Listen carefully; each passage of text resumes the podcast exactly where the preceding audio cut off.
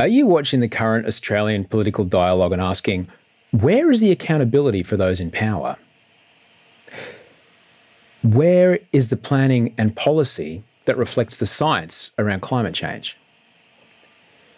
Where are the innovative ideas and the leadership required to make sure we maintain our incredible quality of life in a world that doesn't want to buy our coal anymore? If those questions have crossed your mind in the last few years, you may be very interested in my conversation with Kylea Tink. She's the independent federal candidate contesting the coalition incumbent seat in North Sydney. But before we get into that and the show, I am going to have to play some ads. If you would like to hear a version of the show without ads, there is one out there, and I'd love you to hear it. You can get access to the exclusive ad-free feed by supporting us at patreon.com slash Osher. There's a few tiers are, that are available to you, and uh, even the lowest tiers are ad-free. Uh, starts at five bucks a month. So if you listen to this show and you go, yep, if I saw him in the street, I'd buy him a cup of coffee, around about five bucks, depending on where you are in the world. That's it. That's the price. And uh, it would really help us out here at the show. So until you get to hear it without ads, here are some ads. Or not depending on how you listen. Ryan Reynolds here from Mint Mobile. With the price of just about everything going up during inflation, we thought we'd bring our prices down. So to help us, we brought in a reverse auctioneer, which is apparently a thing. Mint Mobile unlimited premium wireless. Ready to get 30, 30, bit to get 30, bit to get 20, 20, 20, bit to get 20, 20, bit to get 15, 15, 15, 15 just 15 bucks a month. So, Give it a try at mintmobile.com/switch. slash $45 up front for 3 months plus taxes and fees. Promo rate for new customers for limited time. Unlimited more than 40 gigabytes per month slows. Full terms at mintmobile.com.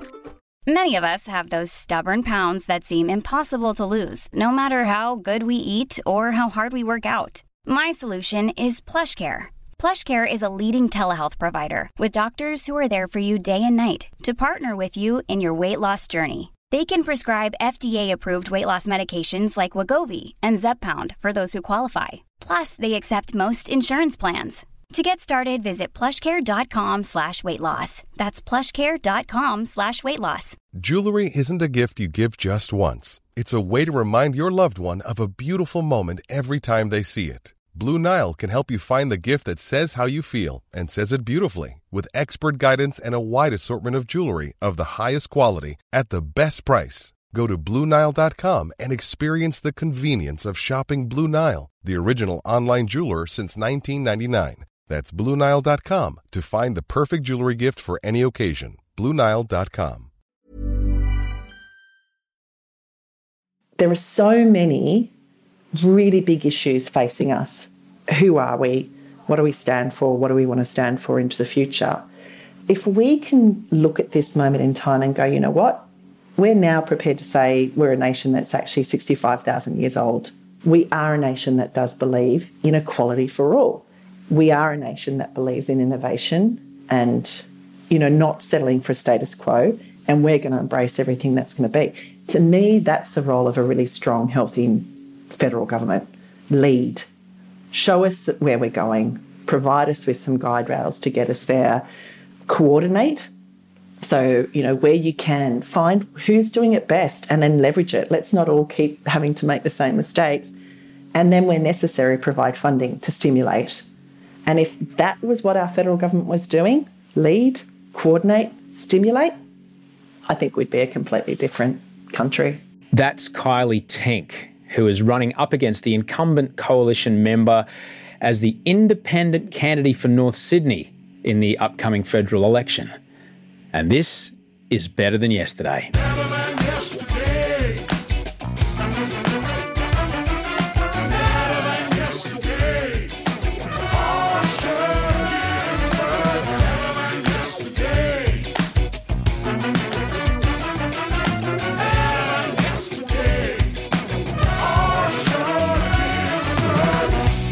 G'day, welcome to Better Than Yesterday. I'm Osher Günsberg. Thank you so much for being here. This is a tri weekly podcast that is just designed to help you make today better than yesterday. Something that you hear on this show and every show is guaranteed to make your day better than yesterday, and it has done since 2013. I am Osher Günsberg. I'm a TV host. I'm a podcaster. I'm an author. I'm a dad. I'm a stepdad. What else am I? I'm a hip exercise rehab guy. I'm a failing miserably to try and get uh, my toddler to transition from his cot into the big bed uh, guy right now. And uh, Mondays and Wednesdays, I'm here with a guest, and Fridays, I'm here with you. I'm actually going to be with you in Melbourne and Brisbane. The podcast is going on the road. We are coming to Brisbane and Melbourne. And Melbourne's on sale right now. Brisbane's on sale March 8th. I'll tell you more later in the show. But if you want to get your Melbourne tickets right now, you can go to oshergunsberg.com uh, and get those tickets right now. I'll tell you more later in the show. My guest this week on Better Than Yesterday is Kylea Tink. She's the former CEO of the McGrath Foundation and most recently was the CEO of Camp Quality. However, before those roles, worked at the very highest levels of communications consultancy, essentially working with governments on their communications strategies uh, all around the world. That job took her to many places, including to the Pentagon, where she famously went toe to toe, face to face with Donald Rumsfeld when she questioned him on his justification for the US invasion into Iraq not long after there were boots on the ground there. It's an incredible story, and I can't wait for you to hear it. That's just one of the absolutely ass kicking stories that are on this show today, including one uh, where she describes an interaction she had with Peter Dutton while she was the CEO of the McGrath Foundation. Absolutely brilliant because it shows that you may be an independent member, but you don't bring a knife to a gunfight. She's clearly got all of the tools she needs to more than hold her ground in the Houses of Parliament here in Australia. Now, I'm stoked to have Kylea on the podcast today, even though I can't actually vote for her. She sits in another federal seat, and I, I can't vote for that seat. But she is one of a number of women who are all running as independents in this upcoming federal election. And there is a bit of a common thread with these women. They're all very successful. They have all got extensive, high level, world class experience at the highest reaches of private enterprise and government policy.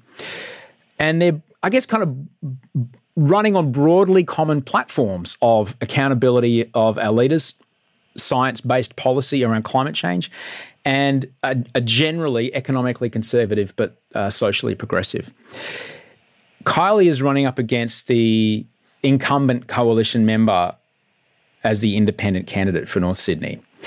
Now, you may not be able to vote for her in your electorate. I can't vote for her. But if what she's talking about does resonate with you, look at your electorate. Reach out to your MP.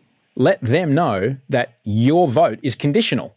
Your vote's conditional if they meet certain criteria around whatever is that is important to you.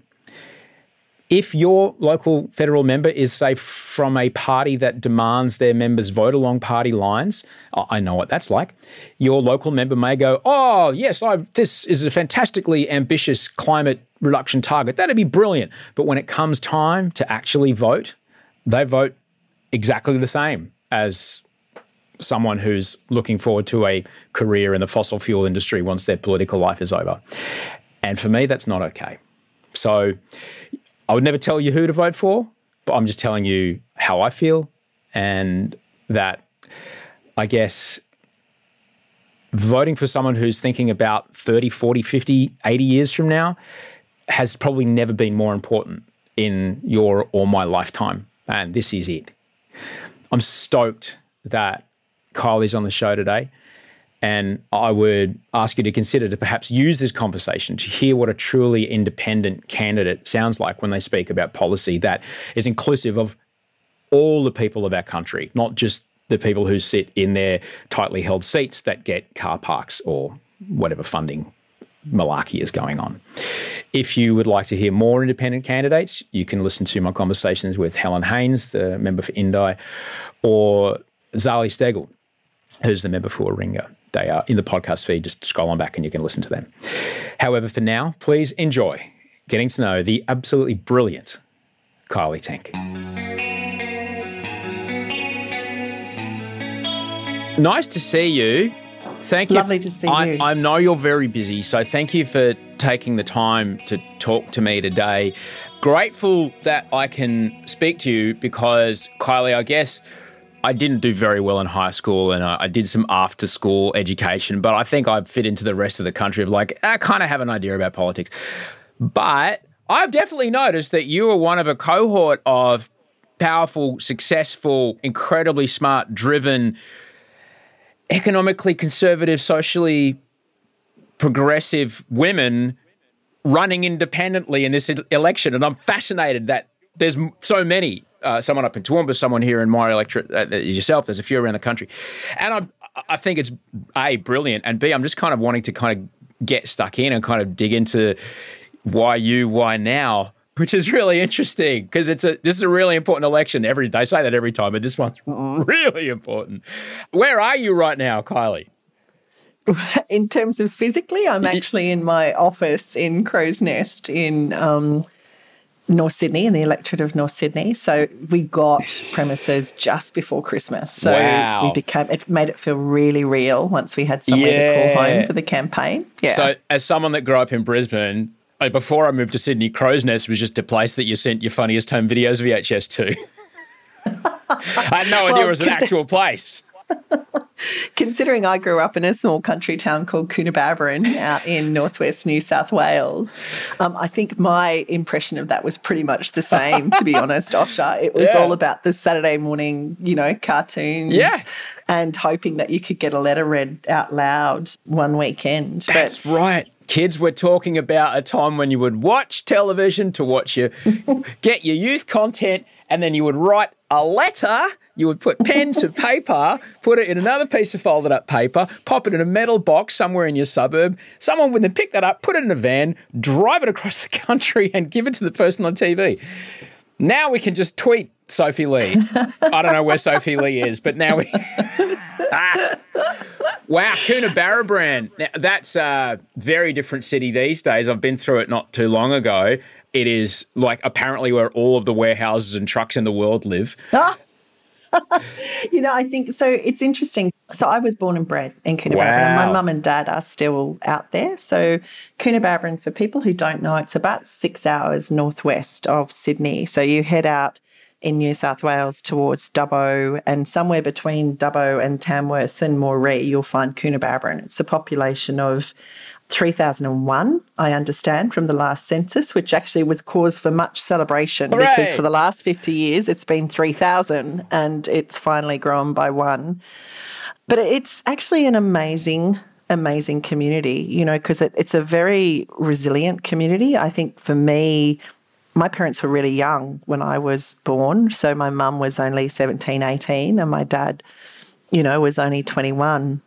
And I think from a very, very early age, what I learnt was that if something was broken and needed to be fixed, or if something needed to get done in the community, the fastest way to get it done was just to step up and do it, you know, and to work with others around you. So while it's a small town, it actually bats well above its weight for the things that it's achieved. You know, it was one of the first towns to have proper tennis courts that weren't just dirt or grass out west. It has had an amazing academic track record with little Coonabarabran, you know, infant school, primary school, and high school. They do really well every year.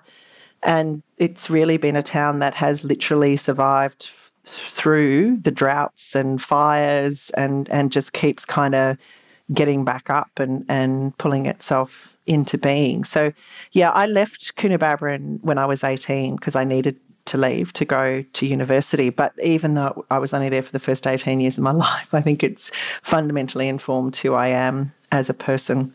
You've got kids, I've got kids. You can tell, like the first five years is really that writes the source code. You know, that's the OS, Yeah. and it's very hard. You either get born Mac or PC, and it's very hard to to change systems later in life because that all that stuff is written before the age of five. So of course you're forever touched by that sense of get it done, do it yourself, get mm. together, find someone who can help. There's no one else around Superman's not coming, we better do it. And that's a really great quality to instill in your children and to then kind of leave. When you got out of Coonabarabran, what big smoke did you head to and what was that like? Yeah, so actually, I guess finishing high school for me was the first big zag in my life. And it probably has then gone on to set up what the last 30 years of my life has been like. You know, the opportunities come into my life, Osher, and I tend to step into them because I feel like it's the right thing to do, but it may not have been what I'd planned. So the plan when I finished high school was to come to Sydney and study commerce law at Sydney University. I was all lined up to flat share with friends. It was all, you know, locked and loaded. And I had the opportunity to do an exchange program to Scandinavia between high school and starting university. So, you know, I got loaded onto this plane from this small country town, flew 38 hours to literally the other side of the world and landed, and nobody spoke English. Yeah. so I really went from one extreme to the other. And I think what it did, though, was it just blew my mind in terms of a human being's capacity to reinvent yourself. And there's no definition of who you are if you show up somewhere completely new. So I had this amazing experience for three months overseas. And when I came back, I came back with this attitude that no, I was ready to keep pushing myself that way. And I didn't just want to go back to being the Kylea that had grown up in Coonabarabran and living with her friends in Sydney. So I shocked my family, ditched Sydney Uni, moved to Canberra, which I'd never been to before, to study down there. And, you know, I think from there, it really just, life just got bigger and bigger for me. Can I ask what part of Scandinavia you ended up in? A place called Finland. Okay, so Finland's a very interesting place. I'm guessing this is kind of mid 90s that you ended up there. Oh, you are very kind. It was actually 88, Oh, okay. 89. Yeah, yeah. So, still very dangerously close to Russia. And oh, yes. People were very like, eh, the whole Soviet Union's falling to bits. Uh, they might do something in desperation. So it would have been pretty intense. When you got to Finland, it like a completely different environment. Snow, freezing, cold, more clothes you've ever worn in your life at one time. No one speaks a word of English. You look like them, so they're all talking to you like, how come you don't understand me? Government social policy. When you got up close, how much was your mind blown by the role of government and society there? Well, I think to your point, Osher, it was just so different from anything I had ever experienced. And, you know, in that era, there was still a very heightened sense of not just fear, but actually injustice directed towards what was then called the USSR. Because as far as the Finns were concerned, and I think it is still the case today, you know, Russia had moved in. When you look at Finland on a map, it used to be shaped like a woman. So it has a head with two arms and then a skirt on the bottom of it. But the Russians actually moved in and took one of her arms. So they invaded, occupied, and still maintain it today. And for me, when I was there, there was lots of talk about the fact that there was this massive crime had been committed against the people of Finland. So they have compulsory military service over there. You know, when you finish high school, I don't know if they still do, but in my, when I was there, when you finished high school, you had to go and give 12 months to military service. Very structured, you know, high quality living because everything was basically provided. You know, you had a baby when you were pregnant, you used to receive, and this is going to sound like nothing to people today, but there was this $400 box of oh, stuff would show up at the front door, you know, for a family. And when they opened the box, it would be the pram, the cot, a year's supply worth of nappies, everything you could possibly need to raise that child was delivered to you. And then you were told there'd be care, there were carers coming to your home. It, it's a much more, as you said, socially driven community. What I love about the Vox story, and I've, I've, I've, this is often brought up in the work that I've done, you know, the aforementioned post high school work that I've done over in Amsterdam. I did some business school work over there.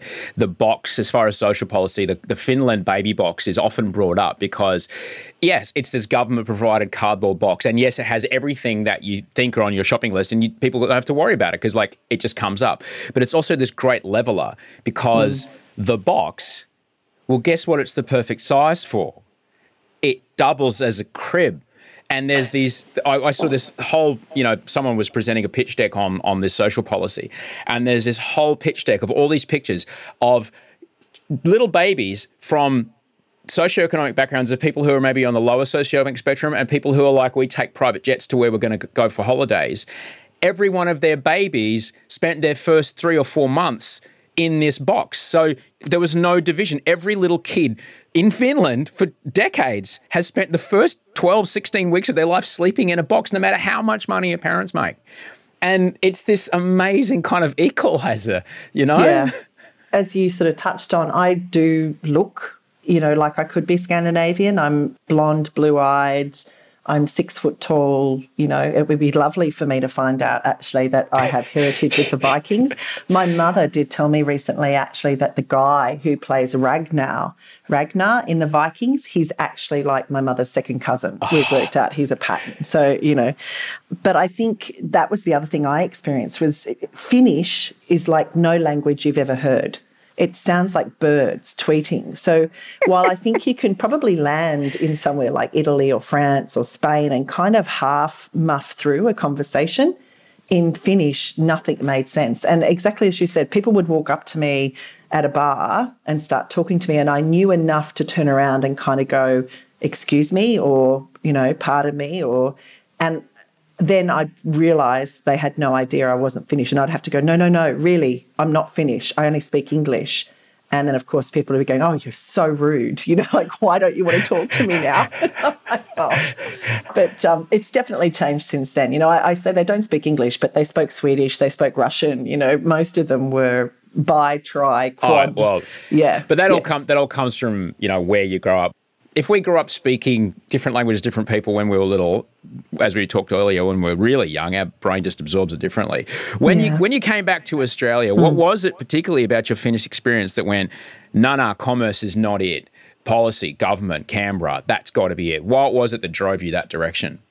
Well, actually, to be honest, the, the reason I went to Canberra is because I I had only ever been there once before in my life. Yeah. And nobody that I knew from school was going there. So ah. it was, for me, it was more about the fact that, it, again, it was fresh space to go and kind of continue to explore what it meant to be me, you know. And yeah. so I, when I transferred to ANU, I actually, I got into the commerce part of the commerce law. They couldn't fit me into the commerce law. So I started in commerce, moved into campus and proceeded to have just the best year of my life. I had so much fun and met so many incredible people, which was great for me socially. But academically, I got to the end of my first year and I failed three out of four subjects. Not an uncommon story, and it's okay. it's important that kids understand. It's fine. It's, it's often the case. Yeah.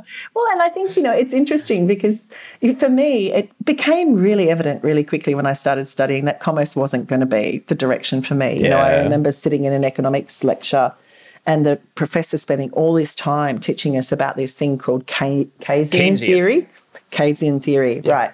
And literally, it was four lectures or something. And I was very, very diligently studying. And then we got to the end of it, and he basically said, Now you can forget all that because it doesn't work. and I was like, What am I doing here? You know, like, and so Perhaps not surprisingly, at the end of my first year, I got invited to appear in front of the academic board to make an argument as to why I should be allowed to remain in university. And I was away on holidays in a place called Lennox Head up on the north coast with my grandmother. So my grandmother's played a massive part in my life growing up because my parents were so young.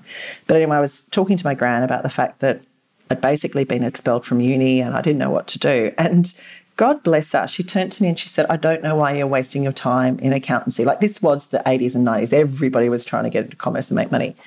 And she um, turned to me and she said, I think you should go into public relations. And I was like, Really? And she said, Yeah. And I said, Well, why? And she said, Oh, because you love talking to people and you love listening to people. I think you should do public relations. And so even though I still appeared in front of the academic board at ANU, I reached out to what was then the University of Canberra, spoke to their head of the communications school there, and basically begged my way into the course that was the communications course. And the guy at the time, a guy called Malcolm Bodley, took my call and said, No, you can't come. We're oversubscribed, we're too full.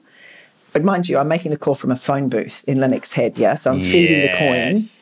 And then at the end of the conversation, he goes, You know what? He said, You've got one shot write something for me, post it to me, I'll read it, call me at the same time in seven days' time from this phone box, and I'll let you know whether you're in or not. And so I wrote the story of my grandmother and, and the role that these strong women had had in my life, sent it to Malcolm, called him seven days later, and he picked up the phone, bang on the dot, and said, Kylea.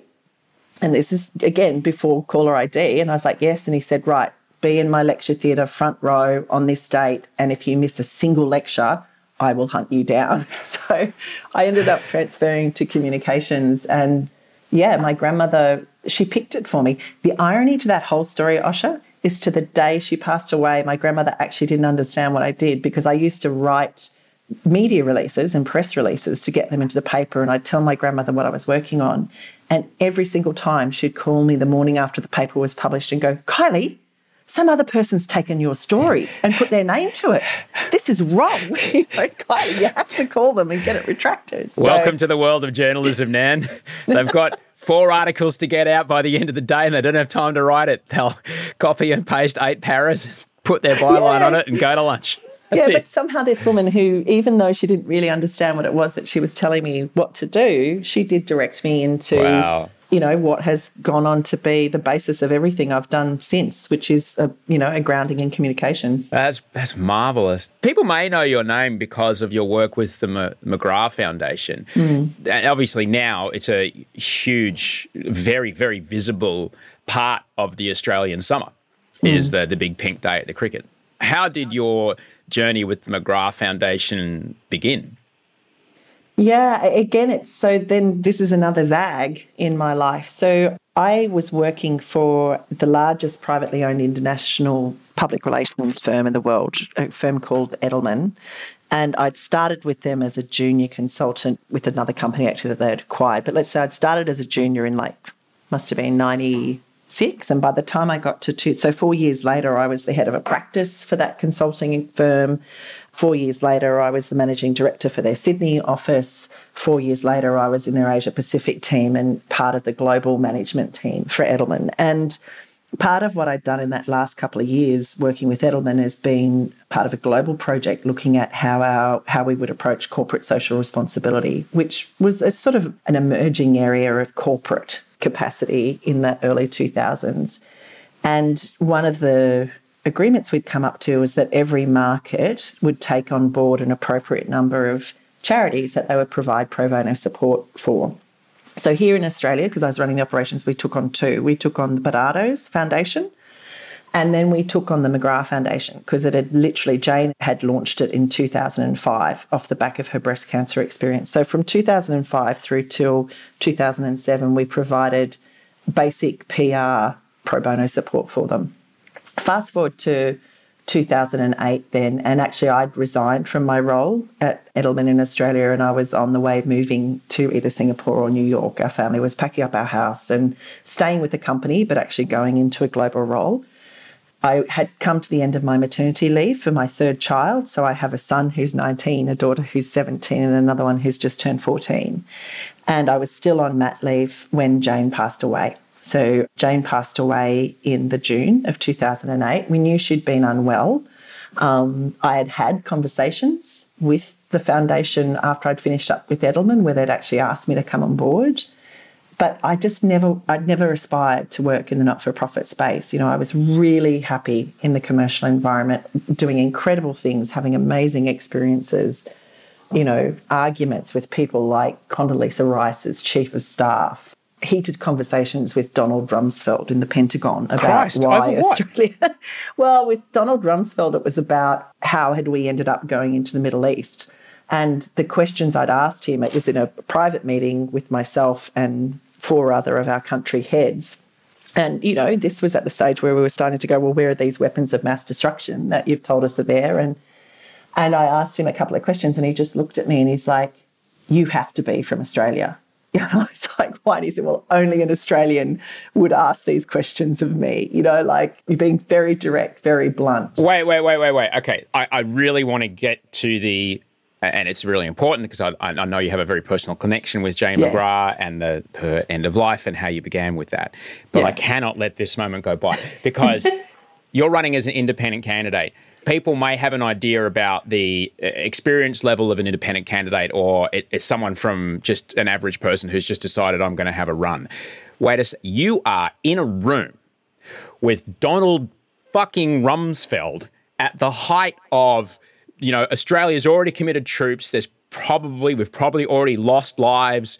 You know, we have billions on the way to more in the hole for you know this war which we now know how it ended up it started to smell fishy early you're sitting in the room with darth vader himself you're there hang on let me just understand your capacity there you're still working for so the, I was PR still firm? working for Edelman. Yeah. So Edelman, as I said, is the largest independently owned public relations firm in the world. Yes. And they have done, in the time that that agency's existed, some incredible things.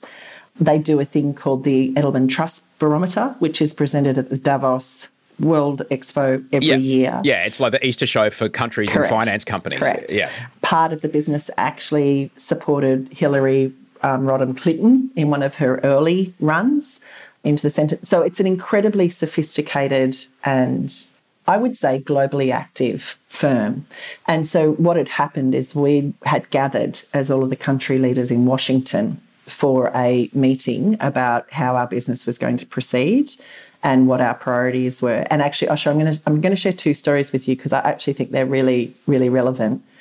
The first of them was we had a session where all of our country heads were in this room, and Condoleezza Rice's chief of staff came to talk to us about how businesses were evolving across the Asia Pacific region and into China and into India.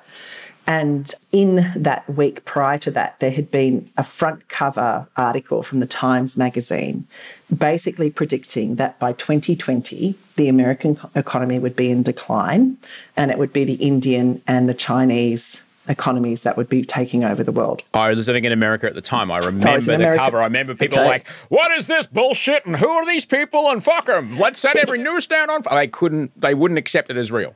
Correct. So Condoleezza Rice's chief of staff comes into this meeting to tell us this is not real. This is not going to happen.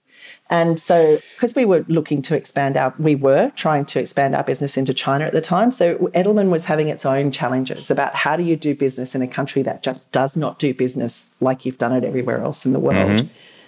And we were exchanging ideas, exchanging thoughts. And anyway, at the end of it, one of my other country heads stood up and they said, Look, we just, what are you advocating here? And the chief of staff turned around and said, Look, basically, it's going to be okay because we're going to teach China and India how to do business. So we are going to show them how to do business. So by 2020, they'll be doing business our way. And I kid you not, Osher, there was this moment where the head of our Indian operations stood up, very well spoken Indian man, and he just looked this guy straight in the eye and he said, With all due respect, by 2020, if you're not doing business our way, you'll be out of business. And it was this real moment for me of reckoning that here is part of the world that didn't want to move, was not going to acknowledge that it may have to move. And here were these emerging countries that were saying, well, we don't care. You're either on this bus or you're off this bus. We're going to keep driving. So that was a really seminal moment for me because I, I got to see this very early insight into what is the, you know, when a country gets into a position where it's unable to see outside itself. You know, when you become the source inside the jar and you're not looking at the labeling from the outside, you can't evolve. The conversation then with Donald Rumsfeld actually happened because we went to the Pentagon and had a tour of the Pentagon and looked at, you know, how it worked and you know, that was all about how you get maximum efficiencies out of teams, speedy communication across divisions. And I happened to have the opportunity to sit and have a, you know, basically there were four or five of us, four country heads, one on one conversation with Donald Rumsfeld. And I did say to him, I don't understand why are we there? Where's your evidence? And can we talk about why was it just so easily assumed by you as an American that we would follow? And I was asking not from a place of arrogance, I was sincerely wanting to understand what it was about the relationship between our two countries that made the Americans so certain that we would follow regardless of where they stepped. And yeah, it was a fascinating conversation. But you know, at the heart of it, he called me out and said, "You must be Australian because only an Australian would like basically dare to challenge me in this way." So I'm guessing this is 2005, 2006, right? Yeah, so, yeah. so they're two years in, and if you remember anything about the history of the the, the Second Gulf War, they were just pouring money and mm. troops and weapons and firepower and destruction, mm. doubling down and doubling down and doubling down on this myth we now mm. understand that we have to go in because Saddam has weapons of mass destruction. And so he would have known when you asked him that it was all bullshit. Mm. And he would have known that there at that point had been hundreds, if not by then thousands, mm. of American lives and thousands of Iraqi lives lost mm. because of that lie. Far out. I, I can't believe that you looked him in the eye and asked him that. Yeah, well, and I, I think it was, I never saw myself being a politician, Osher. Like it was, this has not been on my long term, I don't know that I've had long term career goals, but I didn't foresee this happening. So for me, I was sincerely, as I said, curious. I wanted to understand what was it about this dynamic that enabled this to happen. And I think I wanted to have an honest answer from him. Like I wanted him to just say, we've gone in after the oil. You know, it's all about what, you know, like actually there's no weapons, but we really can't afford to not have really easy access to that. So we just want it. Or, you know, we've gone in because we created a monster and now we've realized we've got to put it down. You know, it's not doing what we want it to do. And it just, I couldn't get my head around the fact that it was so necessary to be so deceitful around what was really going on. And that basically, as a world, we were so willing to just take what we were being fed without questioning it. I love that where you stood when you asked that question. I think that's really, really important. It's like, yes, we are doing this thing. Yes, we're all committed to this thing. We're sitting in this room because of this thing. Out of genuine curiosity and trying to mm. find a way that is possibly less destructive from here, can you answer this question for me? You're not mm. trying to shoot him down. You're not trying to knock him off at the knees. You're just like, is there another way? Like, you, just a place of actually genuine curiosity for the betterment of of everyone to not accept the way we've always done things, the way we'll always do things. Actually, knowing there might be a better way to do things, and it starts with answering this question. And I think that's an extraordinary place to stand as someone who's looking to represent the public and looking to be in, in a seat of parliament. And, and like, far out, man. I don't know if you saw any of the, the debate. Well, we're recording this the day after the um, religious freedom bill last night. We, we're yet to know how it ends up and what happens with it in the Senate. But the debate went on till you know three, four in the morning. But mm. if anyone's got any doubt that you can stand up there and t- have a good, solid chat to you know the member from whatever, like she stared down Donald Rumsfeld. She'll be fine. you know, that's Yeah. amazing. That's just what a skill set. So I'd love to get back to the, the McGrath Foundation. Yes. So you're at the end of your mat leave, your big job's on the way. Hey, kids, we're moving to New York. Yeah, I'm going big smoke PR. The package. This We're going first class. We're living in the company apartment. It's two blocks down from here. Kids are going to go to this school in Brooklyn. It's going to be this. It's going to be that. It's going to be this. It's going to be that. And then the phone call comes. Yeah, so I was literally, ironically, it was my daughter's christening the day that Jane passed away. So I literally came out of the church from my daughter's christening and had a message from a friend saying, Jane's passed. And I remember being quite shell shocked because I knew she'd been unwell, but I think, like most Australians, I just think we believed she would beat it. And so you know, that was the first sort of 24 hours. The next morning, I actually was sitting on the edge of a swimming pool with my son, who was then, James must have been, I guess, four or five. He was doing his swimming lesson, and my phone rang, and it was a lady called Michaela Durant, who had only relatively recently been employed by the foundation to start to help them build what a breast care nurse program might look like. And it was only her in the office. And she rang me and said, Look, you know, I've been told that if I needed any help, I should call you and you'd tell me what to do. And this is what's happening. The phones are going crazy. Channel 7's here, Channel 9's here. This, da, da, da. What do I do? And I said to her, Okay, so what we need to do, write a statement, put it up on the website, you know, divert your phones, you know, and these are the, and, and I sort of was sitting on the edge of the pool kind of going, I need to help, but I have to be respectful about how I help. Anyway, so I hung up. She said, Right, right, got it. Statement phones, bank accounts, got it, got it. And then literally we hung up. And 10 minutes later, she rang me back and goes, What did you say I'm writing? What's that thing I've got to write? And I just said to her, I, I said, Right, okay, put the phones to the answering service. I'll be there in half an hour and we'll get through this together. Whipped my son out of the pool, rang a girlfriend, ended up leaving my three kids with my girlfriend for about five days. Ah. And I went into the foundation and just helped the team get through Jane's funeral. Jane's she died on a Sunday and the funeral was on the Wednesday, so it was a really tight turnaround. And then Tracy Bevan, who was also working at the foundation at the time, went to the UK. She flew out to the UK on the Wednesday afternoon and had some time over there in, with her grief. And, and Glenn packed up his kids and went out west to his family's farm out the other side of Bourke. And so I just stayed in situ to kind of help this tiny organisation. You know, at the time, Osher, they didn't have networked computers. And we were getting, I think the day after Jane died, over a million and a half dollars was donated to the foundation in the space of 12, 24 hours, which was phenomenal, Yeah. but brought with it a whole heap of, well, how's this being receipted? You know, like where, Yeah. where's it going? How we, because we've got to suddenly, all this accountability comes with it. So six weeks later, Glenn came back, Tracy came back. And by that stage, I think even though I'd been asked to be there previously and I'd said no, spending that six weeks right at the coalface, I developed this intense sense that I had to try and do what Jane had set about to do. The idea she'd had was a good one that families would benefit from access to a breast care nurse, that she'd had the courage and the capacity during her whole heartbreaking experience to recognize that within her experience there was an opportunity to help others. And honestly, I think it probably was an expression of grief for me that I wanted to see what she had started actually get done and become successful. So, yeah, I signed on at the McGrath Foundation as CEO. I actually started on my birthday, the 5th of September. I drove out to Mudgee for my first official function and spoke at this fundraising event and felt like for the first time I gave voice to what, you know, Jane had wanted to create. We had three McGrath breast care nurses at the time.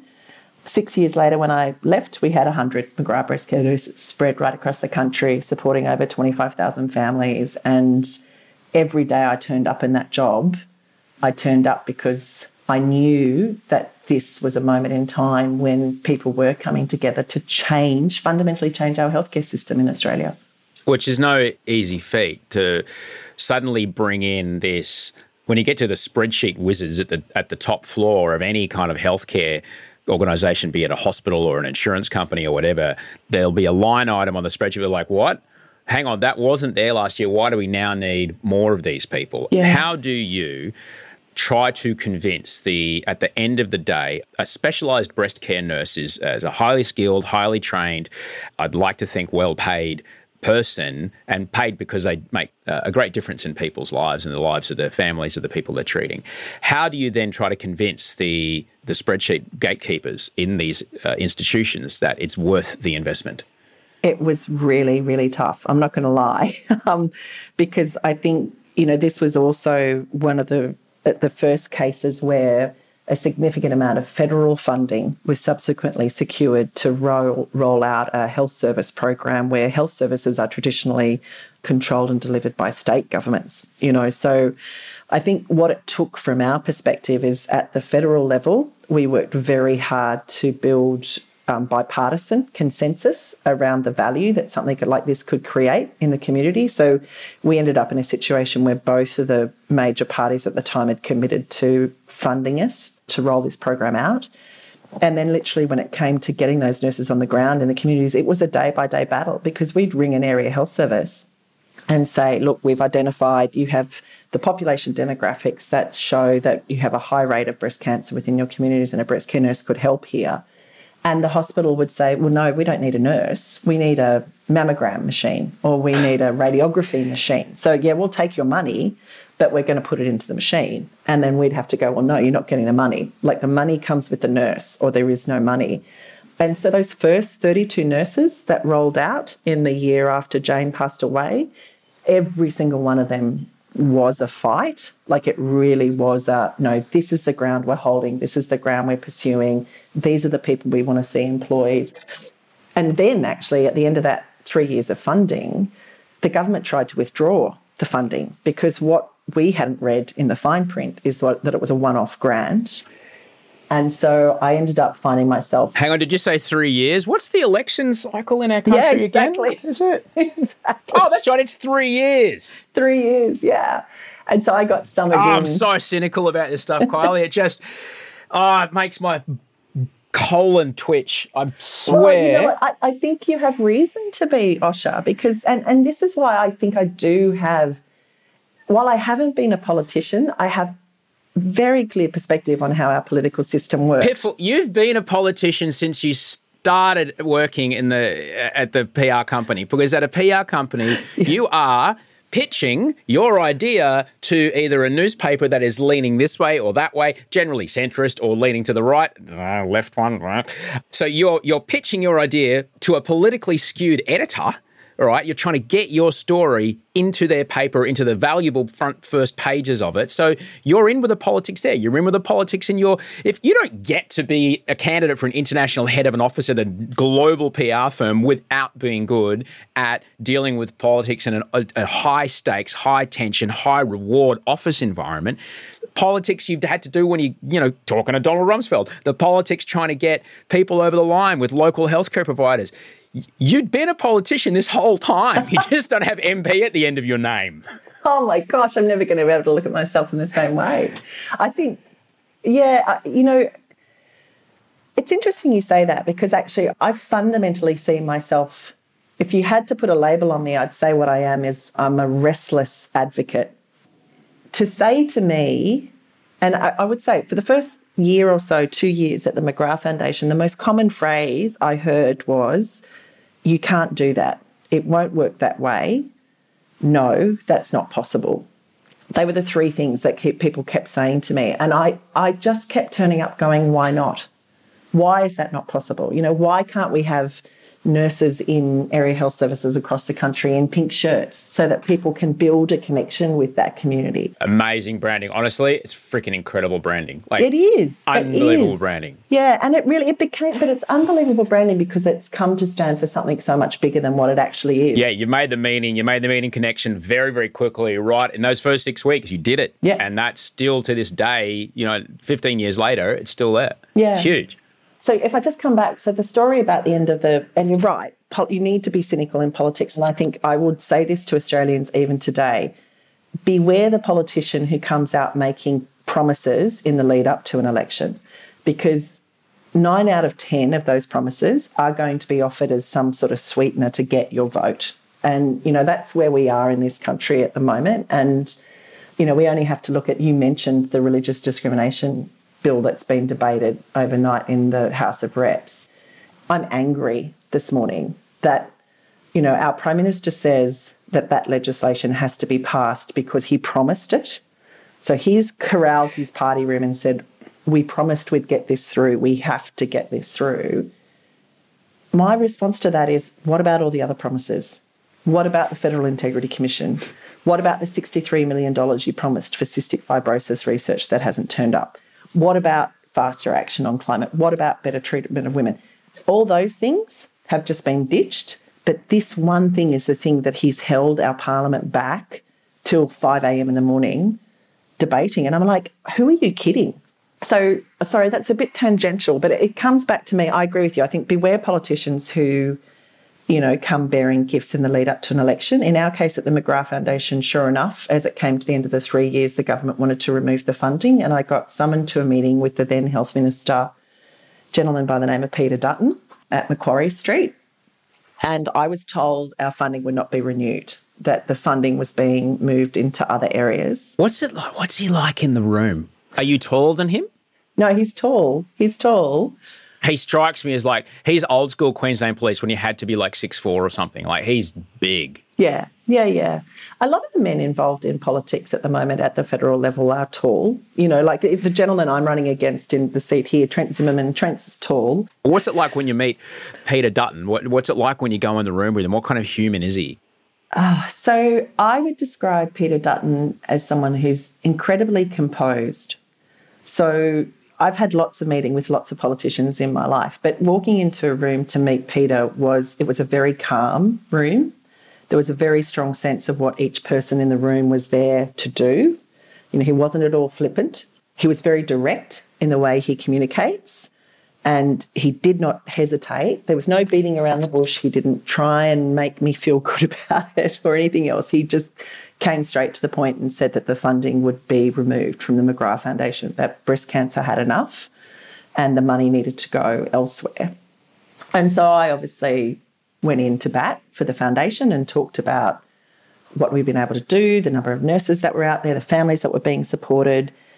But at the time, it was it seemed to me that he had made up his mind that no, not not for any reason, not based on any advice he'd received from a health department or anybody else externally. It was just that in his role, in this capacity as this minister, this was the decision he wanted to make. And so we got to the end of the conversation, Osher, and I just I don't know what came over me, but I turned to him and I said, Well, that, okay, thank you for your time today. And I looked at his staffer and I said, Look, if you can please let me know where we should send the names of all of the CEOs for the area health services that you'll be pulling this funding from, and where you would like me to provide you for the contact details for all of those local papers and those local news agencies so that you can reach out to them and let them know that you're pulling the funding. I'm very happy to supply you with that list. And the room just went silent. And Minister Dutton looked at me and he said, No, you can't do that. And I said, I beg your pardon? He said, You know, you're taking the nurses out. And I was like, No, but it's your funding, Minister. It's your funding. So you can let the communities know you're pulling your funding. And needless to say, by the end of the meeting, the funding had been resecured for another three years for the McGrath Foundation. So it kind of. I'm uh, just so you know, like I've had to take my feet off the floor because I'm doing that little leggy kick that my little Wolfie does when I tell him that you know we're going to go on the bike and have an adventure. The whole time you told me that, I'm doing like air kicks in the air. I'm just so gleefully excited that you. So, wow. What a move! Did, were you standing up? Was like this the end of the meeting? You standing up? This is the goodbye this was well actually so then what was particularly funny is no we didn't stand up we were sitting op- sitting opposite each other wow. and it was I guess it was power sitting, you know, it's upright yeah. backs, it's expanded yeah, chests. Yeah, and, yeah, yeah. and I wasn't aggressive. I was no. just held my space. But what was funny is when we when the meeting came to an end, as we stood up and he shook my hand, and I think there was sincere respect from him to me at that point in time. and he actually said to me, do you ever do Q&A on the ABC? And I said, oh, no, I, you know, like I'm too busy working. And he goes, good. And I was like, I beg your pardon. He said, I don't ever want to come up against you on that show. And I was like, oh.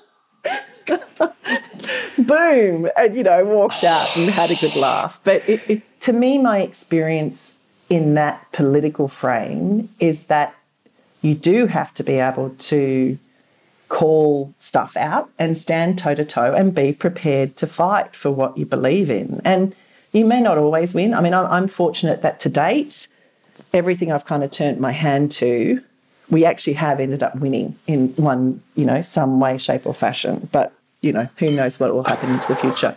I didn't think it could be better than the Rumsfeld story, but it just got better and I'm sure there's more to come.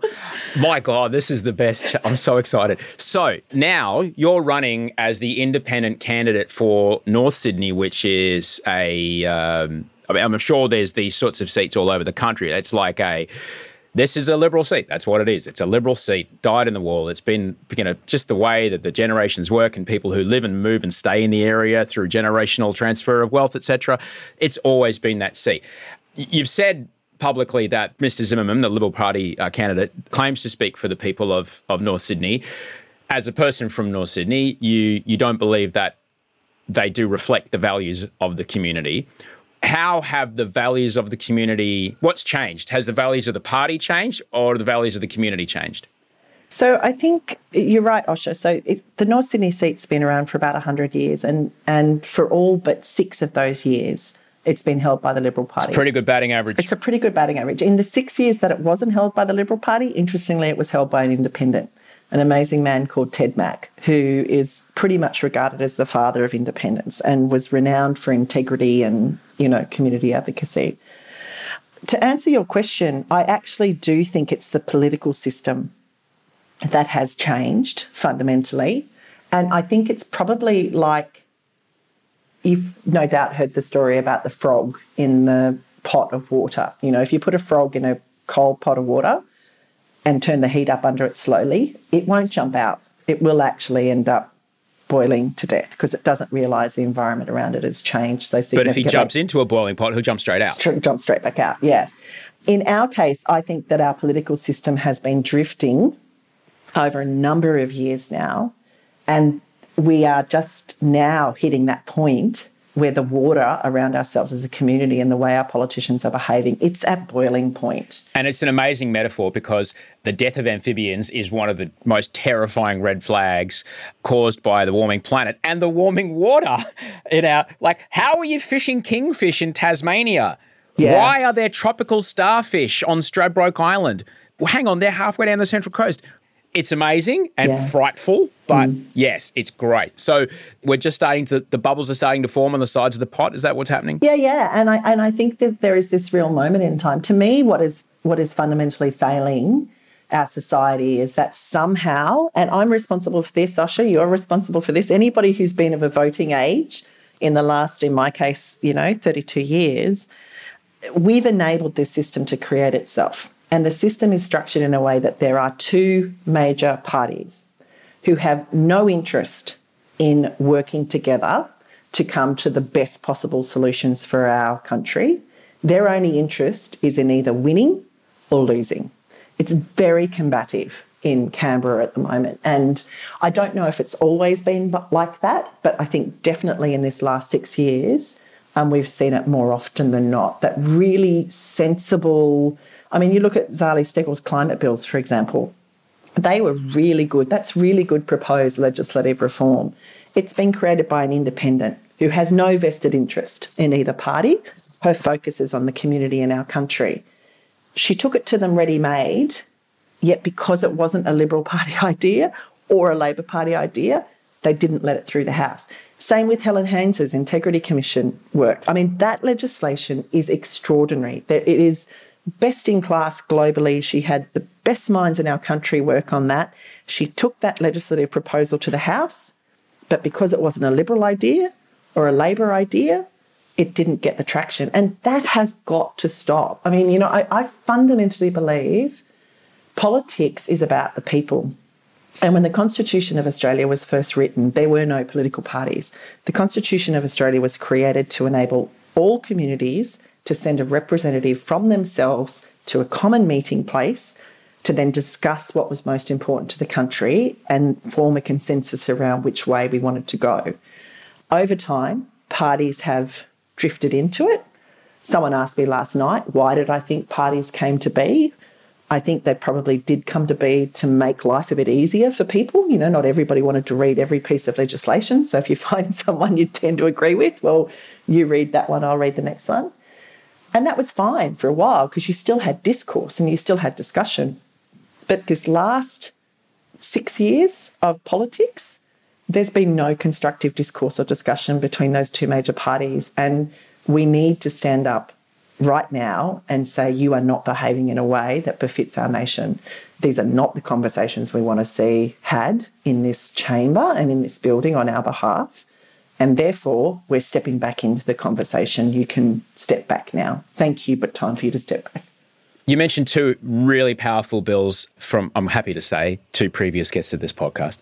You've mentioned two really powerful bills there. And when was the last time we actually saw integrity at the top level of Australian politics? And why do we need now, in a week that we've seen Grace Tame and Brittany Higgins front the National Press Club devastatingly brilliantly, why now is integrity the number one thing that our country needs to focus on? Such a good question, Osher. And I think federal politics for a really long time, I probably have been in that group of Australians who kind of thought as long as the job was getting done, I, could make the rest happen around the outside of it. So I probably haven't looked at that issue of integrity. I think the question I asked, I often say to people, when was the last time you felt inspired by our leaders? You know, what, what were the moments that have inspired you to be bigger and better? And I actually don't know that I have. I mean, obviously, there are moments like I think Julia Gillard's misogyny speech was every person, you know, every woman in the country stood up and fist pumped behind that. But in terms of actual legislative reform and feeling like we're moving on really big, important things, maybe the NDIS, you know, that was a really big, important thing. I think when we did see that reform um, where there was a carbon price introduced into Australia, you know, we are the only, and you would know this better than me, we're the only nation in the world to wind back a carbon tax. You know, it was working for the very short period of time it was in. It was number working. one, number one, number one. So it's definitely not been there for. Definitely in this last six years, it has hmm. just failed to materialize. And I think for me, it's probably easier. and Maybe this is the negativity bias. It's easier for me to identify those moments that really made me feel its lack of presence, and Yeah. that was things like Christian Porter's blind trust, and the fact that when they tried to refer him to the Privileges Committee, the party blocked the referral. So he didn't even get referred to the Privileges Committee. You know, I think it's things like when you have a state premier, regardless of what you what you think of Premier Berejiklian and all the great stuff she did, for her to be able to come out and without even blinking go pork barreling is just part of the system. Everybody does it. It really, they're the moments that I think for me kind of made me go, hang on, hang on, hang on, hang on. Yeah. You know, I knew it was not great, but in the business world, that stuff would not be accepted. You'd be fired, you'd be dismissed, you'd be And that's the thing. I remember, like when you, there were stories of uh, a particular party leader turning up drunk to work.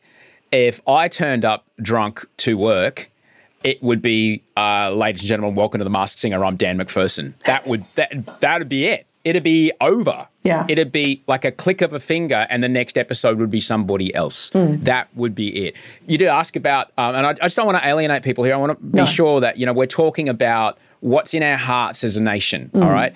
You asked about what was the last time uh, you know you felt inspired, and, and it's and I talk about this all the time, and that when I think about, and as much as I disagree with so many policies of that government, John Howard taking guns off the street of our nation was one of the greatest, greatest things that ever happened. You look at our refugee clusterfuck at the moment and the aforementioned Peter Dutton's involvement and, and the money that we're wasting on imprisoning children. It was the Liberal Party that saved thousands of Vietnamese refugees in the 70s. Thousands. We airlifted them mm-hmm. to safety and gave and born a community and enriched our country with thoughts and ideas and food and culture. And like the, the Liberal Party in Australia has a history of doing colossal oh, things Oh, yeah. that still affect true us True leadership, statesmanship. true moments like mm. that really, really are they're possible by both parties. You mentioned the NDI, the NDIS. It's kind of and it's kind of in the independent realm. The NDIS thing came across the line. It was independent senators that helped craft that and got it over the line. And so the, the role of independence is so vitally important as we move forward. When it comes to climate, I mean, a Liberal Party in Australia, this is for people listening overseas, not liberal, uh, not American liberal. It's uh, it's small business, it's growth, it's jobs and growth. You know, we're not idiots. When we see the climate projections and the impacts upon our economies, upon our real estate prices, upon our insurance prices, what do the people of North Sydney, the the electorate you're you're looking to represent, how do they feel about climate? So, one of the most important things about running as an independent is that I am free to listen to the people who I'm seeking to represent, you know, and the policies will be very much created from the ground up. Mm-hmm. And actually, what I found fascinating, Osher, is is that there are so many incredible people across this community who are actually already working in the space of renewable and sustainable energy. And in fact, last Tuesday, I had a roundtable discussion with 25 CEOs and founders of businesses that are all directly working in renewable and sustainable energy to understand from them what they need more of.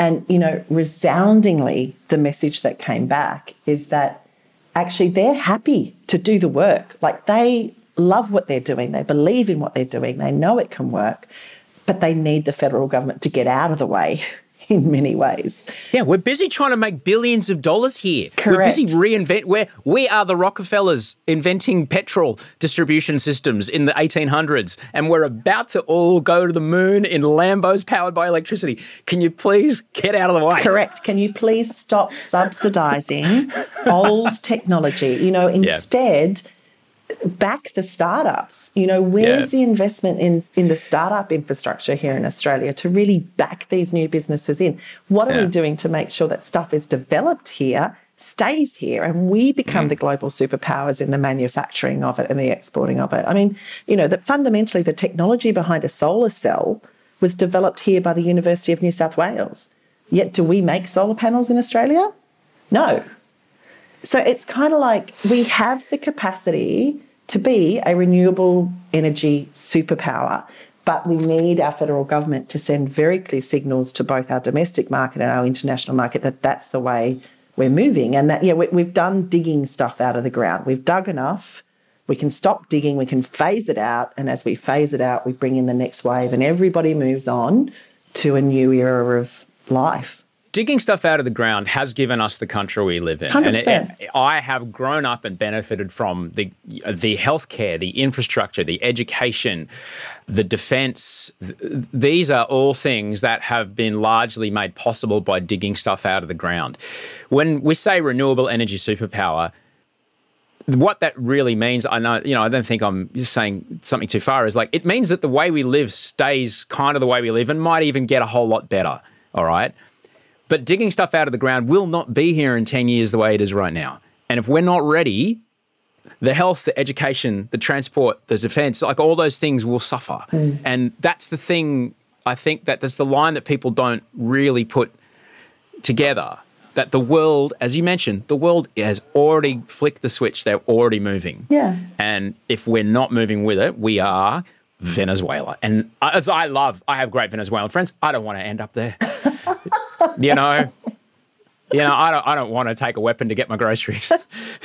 No, I, and I think actually, you know, that's a really important point because in prior elections, like we've seen the last few elections, people have said, oh, it's going to be about climate. But at the end of the day, it hasn't been climate that's kicked over the votes. You know, there's then been an issue about a sense of loss of security or, you know, economic failure or tax my reform. franking credits, My franking come credits. for my franking credits. exactly. Who's Frank? Uh, yeah. But I think what's really interesting for me about the debate we're having this time, Osher, is that this is not a debate, even though it should be, and it should be enough. uh, This is not just a debate about what we need as a healthy climate and environment anymore. This is also a debate about what we need as a healthy economy and a country. And I think that's the big switch that's been flicked this time is people are actually prepared to say, from an economic point of view, I'm not happy for us to continue to rely on this as a strategy. And, you know, I, I, I'm a pretty big thinker, and I actually lament the role that we are continuing to play. And, and you hear it all the time, you know, oh, we're not such big emitters, you know, we're not really part of the problem. We're the third largest exporter of fossil fuels on the planet. So if we export it and somebody else burns it or uses it, aren't we partially responsible for the creation of those emissions? I just manufacture the weapons. I don't shoot them. Yeah.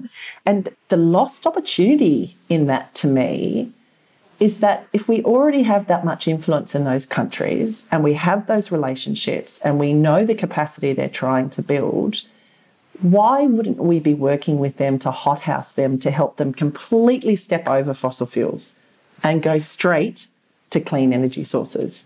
Why make them drag through the 30 or 50 years that we have? And as you said, I'm, I, Coonabarabran, you know, there's lots of my friends who work in the mines who have had great careers through it, towns that, you know, have really relied. The Pilliga is an area where they're still looking at trying to get gas out of the ground. So I understand it is very real. The economic benefit to regional rural communities of that particular sector is very real. And that's why I think we need to face up to it as it needs to be a transition. We can't just stop and start something, but we can't transition unless we've got a very clear plan. So, what's the plan? And this whole talk of net zero by 2050 we cannot fall for that. That's 10 elections away. The people telling us that may not even be here. So, to me, the question is what are we doing by 2025? What are we doing by 2028? What are we doing by 2031? What are we doing by 2035? And let's actually break this down and as a community work together to re gear ourselves. And I think that's super exciting.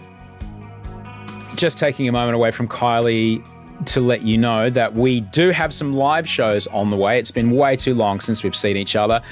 I was going to turn around, I really was. Uh, as soon as after Wolfie got born, I was going to turn around and just start making live podcasts a regular part of the plan and COVID. So, really stoked that we can finally get to do it. We're, we're doing a test run. We're going to hope, fingers crossed, that you want to come along and be a part of it so we can show to the, the, the people that hold the, the purse strings in our in our business here that like you know it's worth spending money on, on planes and venues because people want to come. It'd be great. So we'd really love to do heaps of these. So please get around these shows. Melbourne, April third, we're doing two shows. Brisbane, April twenty second, we're doing two shows. Now Melbourne is on sale now, right now. OsherGunsberg.com. Brisbane won't be on sale until March the eighth. So take out your phone, or you've got your phone in your hand if you listen to a podcast. Just type it in your calendar, March 8th, buy tickets, oshergunsberg.com, and click on live when you get there. And uh, we will see you. Now, both gigs on in each city. So we're doing it early and a late. Well, one's four and one's seven, I think, in one city. So early and late. Both gigs have different guests. So they're completely different shows. So if you wanted, you could come to both shows. And I would love to, absolutely love for you to come along. And I can't wait to see you. It's been way, way, way, way, way too long. Now, there are a bunch of people that do make this show. Rachel Barrett is one of the incredible people who makes this show. She is also producing the entire live experience, and I need to pay people like Rachel and people like Andy and Brie who helped me make this show. So I've got to play some ads here. Now, if you'd like to get a version of this show without the ads, so you can become a double winner there. So, A, you get to hear the show with no commercials, but B, you also get that warm, fuzzy feeling that you are helping put food in Andy Marr's fridge. You are feeding Rachel Barrett's children. All right? You are making sure that Brie Steele is putting money away for her super. You are helping the team live an amazing life. And that would be amazing. It's like it starts at five bucks a month. There's a few tiers there. Five bucks a month is about like if you saw me in the street and I said, Oh man, I'm stinging for a coffee, and you went, Fuck, I'll buy you a cup of coffee. It's around five bucks or a smoothie or whatever. If you think you would buy me a cup of coffee if you saw me in the out, that's all I'm asking for. Once a month and you get this podcast ad free. Patreon.com slash osher if that sounds like a good deal. There's a few tiers there. We're looking at putting some video episodes up there as well. Uh, so until you're in that exclusive feed club, until you've got that super special RSS coming your way, we got to pay the bills. So here's some ads, and then we're back with Kylea in just a moment. You should celebrate yourself every day, but some days you should celebrate with jewelry. Whether you want to commemorate an unforgettable moment or just bring some added sparkle to your collection, Blue Nile can offer you expert guidance and a wide assortment of jewelry of the highest quality at the best price. Go to BlueNile.com today and experience the ease and convenience of shopping Blue Nile, the original online jeweler since 1999. That's BlueNile.com. BlueNile.com. Ever catch yourself eating the same flavorless dinner three days in a row? Dreaming of something better? Well, HelloFresh is your guilt free dream come true, baby. It's me, Keke Palmer. Let's wake up those taste buds with hot, juicy pecan crusted chicken or garlic butter shrimp scampi. Mm. Hello Fresh. Stop dreaming of all the delicious possibilities and dig in at HelloFresh.com. Let's get this dinner party started.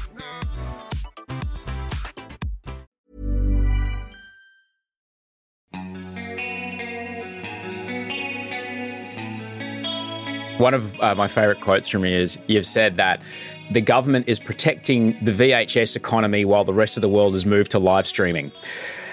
This was in reference to, to energy policy. My eldest might have seen a VHS tape at some point in her life. She might remember DVDs, but her life, everything is there when she wants to watch it. Yeah. You know? I should, this is uh, the funny story on that is that that was yeah, something that just came that, you know, I, I love to tell stories in ways that people can hopefully understand it by simplifying it. You might have to go into a career in marketing, Kylea. I think you might have you might have a role in PR. I don't know. I don't know. I Just think I've got an idea. well, and I don't. I offer this because I just think it's important that we are able to laugh at ourselves. The first time I used that phrase, I actually got a call from someone who is helping me kind of make sure that I, I keep communicating in a way that makes sense. And his his comment to me was, "Oh my God, Kylea." He said, most of the young voters won't even know what you're talking about. he said, I'm going to have to go and ask my daughter if she knows what a VHS is. And I was like, well, if they don't know, they'll know now. So that's okay. But it's a, it's a really great analogy. It's a, a similar thing was like you're trying to be sure that CD manufacturing continues in this country. Mm. And it's like, what? I stream everything. Mm. Like there's no, then the world has moved away and you know, it's landfill now. Mm. Forget it. Mm-hmm. And and unfortunately, as you, we talked earlier, like there's these systems, these ancient systems that still exist because no one's questioned them. No one's looked them in the eye and gone, yes, this is the way it's always been done. Does that mean it's the best thing for us to do from here? And that's that takes leadership and it takes a, bra- a brave person to ask those questions. One of the things that I get doing this show, and I've been doing this show for like eight years now, I speak to people who I'm like, my God, if only you would run for politics. And uh, either I ask them on, on the show or off the show, and the general response is like, well, I don't want my life destroyed often I feel that this is a system, as you mentioned, this is a system that is largely populated by ex students of Sydney Boys High or, you know, one or two particular universities in the country. They're all white, they're all men, and, you know, they all have known each other since high school. And if you're not part of that team, you get destroyed in public. And some of the best leaders in our country, the greatest leaders, would never go near politics because of what it does to them, their family, their ability to ever, you know, be effective. A high, high, high profile version of this would be what happened with Peter Garrett. Why? Why have you gone? I know what it takes. I know what's at stake. I know what this will do to me and my family. Why have you gone, yep, I'm going to run? Because we have to. You know, it, the bottom line is I accept the role that I've played in enabling this system to become a reality. So I do, I accept my responsibility around that. But in accepting that, what I also do is give myself permission to say I'm not happy with how it is. And if I'm not happy, I need to step up and say this can be done differently. Let's work to make this a different outcome. Someone asked me last night at a community event, Osher, if I was frightened. You know, like if I was, well, and I don't think they use the word frightened. I think they use the word, you know, it's scared. Does it scare you, the thought of going to Canberra and trying to get stuff done? And my response to that was, I'm only human. And I didn't foresee this for myself. I didn't aspire. I would never have woken up in a morning. it would never have happened in my life that I would wake up one morning and go, I'm going to run for politics. I'm going to be a federal parliamentarian. But what's worked for me here is that, like so much of the other stuff I've done and I know has achieved extraordinary results, there is a group of people across this community who believe things can be done better and that we have the power to do that. They asked me to run with them. They asked me to step up and speak for them. And so while I might, I am the person out the front on this, this is very much a community push to say we are done being treated like this when it comes to our political vote. The North Sydney vote in the last 12 months was used to block Zali Steggall's climate bills. It was used to block the referral of Christian Porter to the Privileges Committee. It was used to block debate around Helen's integrity bills. If you took those three decisions out to the community and said to them, here's our vote, which way do you want to cast it? I can guarantee you that the people of North Sydney would have said, let the climate bills be debated. Absolutely, Christian Porter should face the music. Let the integrity bills be debated. And that's the voice I'm trying to bring back here. And I don't know where it's going to go, Osher. I really don't. I know there's an end date that there'll be an election, and I understand that for so many people, the proof of whether this has been a success or not will be in whether I make it to Canberra. And don't get me wrong, I want to go to Canberra. This is very much a job that I want to do. But to be completely honest with you, I think every day we turn up and provide an opportunity for people to discuss what's going on in that level, and put a little bit of pressure around it's, it's a win. We're already winning. Morrison went to Glasgow. He was not going to go. The you know, Liberal National Party adopted net zero by 2050. They were not going to adopt net zero by 2050. You know, we've seen Liberals in the last six months cross the floor. Bridget Archer stepped up and started crossing the floor. We are winning already. And I just, to me, that's so exciting because if that's what we can do from on the edges of the system, imagine how much more constructive and progressive our way of doing government is going to be with a stronger, bigger, sensible crossbench to bring those two parties back into the table to have a discussion. It's incredible hearing you frame the parliamentary votes in the the voice of the actual person walking down the street in Neutral Bay, right? And I just never thought of it like that before. Our current member, Dave Sharma, he crossed the floor last night, putting protections for transgender kids in. Um, I still don't as far as religious discrimination goes, uh, okay. To quote our Prime Minister, I disagree with the premise of the question. I disagree that we even need this bill. Anyway, because if I think he knows, he's, you know, he's had a, his voting on climate, etc., is another story. But I think he knows that if he were to walk down the street in his electorate and say, I voted to bully transgender kids, people in his electorate will be like, uh, you what? Pardon? Because mm. that's not representative of us as a community. Mm. And to think about how your local parliamentarian has voted in your name and what that vote did, if their vote was the one or one of the few that got them over the line, if that's not how you feel about the world, think about where your vote goes next mm. time. Mm. And that is a huge, huge, huge message, Kylea. And I'm so grateful that you, you, you talked about that. You talked about your kids a few times, and I, and I wanted to just kind of reflect. You, you mentioned you, you said I want to get back to Canberra, and I'm thinking it's because you did have a really good first year there. Just remember what happened in your first year there last time. Okay, just remember. try to try to keep a lid on it. Sure, party important, important, but you know, remember what happened last time. At what point in your motherhood journey did you go? Holy shit, my mum did this when she was 18. oh my God, how? And dad was 21. Well, how did, what? So after my first child was born, so as I said, my eldest son is now 19. One of the first things I did, so, you know, I have this amazing experience this whole pregnancy. This little creature has been created in some amazing way and put into my arms. And it seriously was within the first six hours of his life, Osher, I rang my mother and said, I'm sorry. And she said, What? And I said, I am just so sorry. I get it. I finally get how much you love me. And I was 31 at the time, 32, Osher. So I think that, you know, it's all relative. And, you know, you just mentioned my kids. Someone asked me last night, what do they think of what I'm doing? And my comment was, we, my children are without a doubt the most important thing I've ever done. And I'm incredibly proud of them. They are their own individual selves. They have their own stuff going on. I, they're not surprised by what I'm doing. You know, when I told them I was I wanted to do it, I asked if they would, you know, if they were okay if I did it. My son responded by, you know, of course you're going to do it, mum. That's what you do. You go and fight the fights that need to be fought. So of course we've got your back. But actually, my comment last night was, I think it will be when they themselves are 50, they've got their own teenagers they're trying to keep a job going and, you know, food in the fridge. And they're going to turn around and go, Are you kidding me?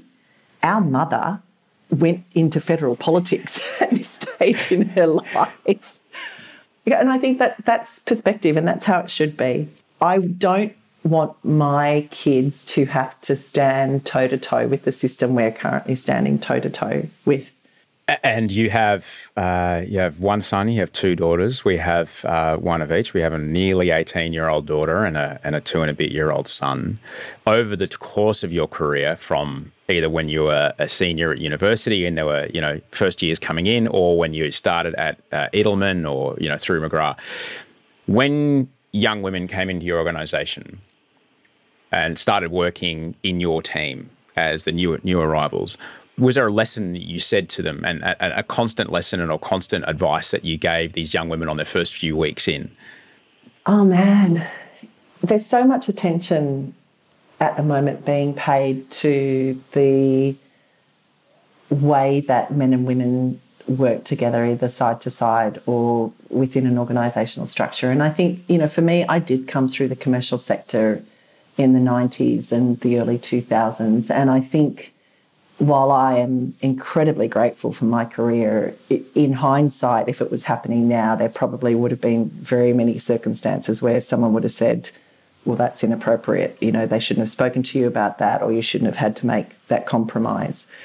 So, being able to mentor younger people as they come in to any working environment is something I love. I think my advice, whether they are male or female, has actually always been the same, which is do the best work that you can do within the capacity that you have to give, and the rest will take care of itself. And my other piece of advice always employ people that are smarter than you because they they do well and, and you look, you know, even stronger because of that. So I really think it is important for we still have so and one of the issues that I'm very keen to help address or help our society address, we still have a disproportionate and skewed version of equality as it comes to our workplace and family raising. And I am really keen, if I'm given the opportunity to go to Canberra, I am very keen to be a major voice in driving a conversation around why don't we have 12 months of maternity leave that is shared by both parents? You know, dad should be able to take six months paid as well as mum can take six months paid. Why don't we have a system of early childhood education and care in this country that guarantees families access to that from the time their baby is, their toddler is 12 months old and onwards, to ensure that whatever you need to do to be the best version of yourself, you're able to access that. You know, that it's not childcare keeping women out of the workforce or holding families back. Because I do think, and, and maybe this is the other piece about me, Osher, I feel like we're at a moment in time in our society where we have an opportunity to actually mature as a nation. There are so many really big issues facing us. You know, who are we? What do we stand for? What do we want to stand for into the future?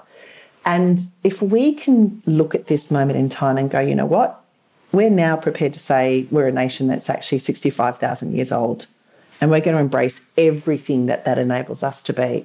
We are a nation that does believe in equality for all. And we're going to embrace everything that enables us to be we are a nation that believes in innovation and you know not settling for a status quo and we're going to embrace everything that's going to be to me that's the role of a really strong healthy federal government lead show us where we're going lead us provide us with some guide rails to get us there coordinate so you know where you can find who's doing it best and then leverage it let's not all keep having to make the same mistakes and then, where necessary, provide funding to stimulate. And if that was what our federal government was doing lead, coordinate, stimulate I think we'd be a completely different country. If I only lived in your part of the city. But I know people that do. And I'm I'm so grateful that I had the chance to, to speak to you because the it's hard to not be cynical about Australian politics. It's hard to not be so beaten down by the constant amount of dead cats being thrown at you. Like, come on, stop jingling the car keys in front of the kids. There's things going on back here that we really, really, really need to talk about. Mm. I'm fuming that it took however many hours of the eight sitting days left till August. If I had eight days of work till August, I would not be able to afford my mortgage. But you know, that's how many sitting days. I don't understand how that's even possible. But they wasted 14 hours on this. There's that many other things they could have spent talking about last night that really, really need to get done right now. But they spent all this time faffing around and it really fucks me off. So to know that someone like you is willing to go in there, willing to lead in the way that you're talking about, but also know that you're, if you get in, when you get in, you're walking through the doors going, and if Dutton comes at me, I'm packing heat and he knows it. I'm sure there's nothing that can't be settled over a cup of tea, Osher.